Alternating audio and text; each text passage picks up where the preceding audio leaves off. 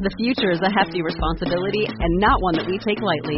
But then, taking things lightly has never been what Hefty is about. That's why we've created the Hefty Renew program that turns hard to recycle plastics into valuable resources like park benches and building materials. To participate, simply fill up an orange Hefty Renew bag with accepted items, tie it up, and drop it in with your regular recycling. That's it. It's that easy. It's time to rethink recycling with Renew. Particular valued resources may vary by geography. More info available at heftyrenew.com. Star Wars 7x7 episode 295. Today it's our weekly update on The Force Awakens. Punch it, Chewie. It's rebel rousing fun for everyday Jedi. Seven minutes a day, seven days a week. Join Allen Voivod for today's Star Wars 7x7 podcast Destiny Unleashed.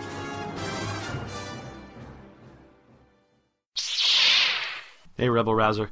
Welcome to Star Wars 7 by 7 I'm your host, Allen Voivod, and good heavens, it's been quite a, uh, well, actually, it's been quite dry in the world of Star Wars and The Force Awakens news and rumors and spoilers and whatnot since all the hubbub that happened at Star Wars Celebration last week. I cannot believe that it's a week ago. It's more than a week ago since the start of Star Wars Celebration. I, the time has just flown. If you were at Celebration and you were just still kind of shell shocked by the experience you went through, then uh, let us know at the blog post for this show's episode at sw7x7.com.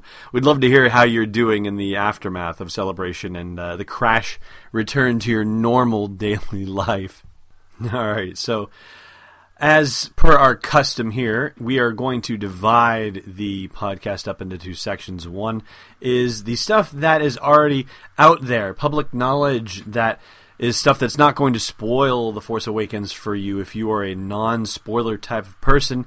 Um, I guess I should say that if you really want to be living in a cave, you, you probably don't want to hear this, but all of this stuff has been published by official sources, so it's not stuff that is into the rumor and spoiler category. We'll start there, and then I will draw the line for you and let you know when it's time to close your ears and go la la la la la la la on this rumor and spoiler front and proceed from there. So. Let's start with the easy stuff.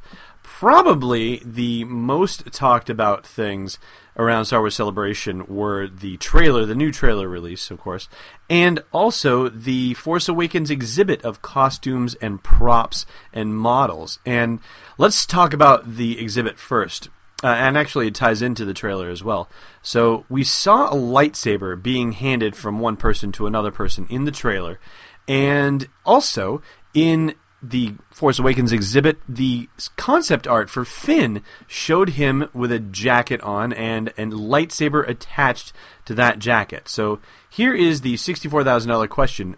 Whose lightsaber is it, if it is in fact anyone's previous?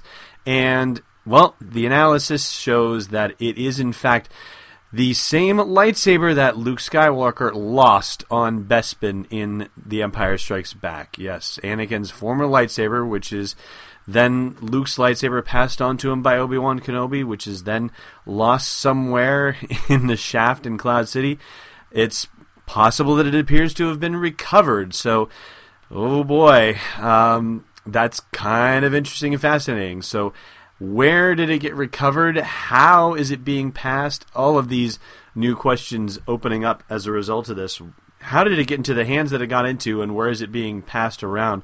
Um, there are, I should say, rumors and spoilers about the lightsaber or about a lightsaber and I will not go into them on the podcast here. So uh, just know that if you want to find those, that they exist, you can simply do a search for the Force Awakens lightsaber, and chances are, uh, if you look past all the ones about Kylo Ren's saber, you will find it.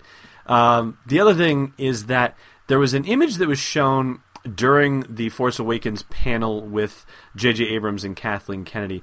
And they asked us not to take photos and video during that panel discussion, but they did show some uh, special images, behind the scenes images, and whatnot. And one of the images that they showed has now actually been published on Entertainment Weekly's website by the same guy, Anthony, I cannot pronounce his last name, who did the onstage interview with JJ and Kathleen Kennedy.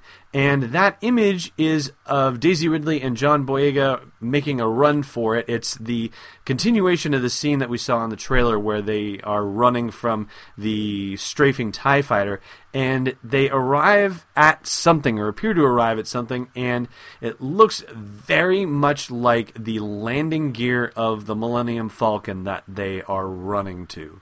Now, I was probably not the only person to say this, but Going back to the first Force Awakens teaser trailer, it occurred to me that the move that the Millennium Falcon pulls off seemed pretty extreme for a Han Solo in his 70s. So, I don't know. I possibly just got confirmation of the fact that maybe it isn't Han Solo behind the controls of the Millennium Falcon on Jakku. Maybe it is, in fact, Daisy Ridley and John Boyega, and how they got it, oh boy, I have no idea. But it also then would line up with Chewie and Han getting back on the Millennium Falcon at the end of the second trailer that was released at Star Wars Celebration and saying, Chewie, we're home.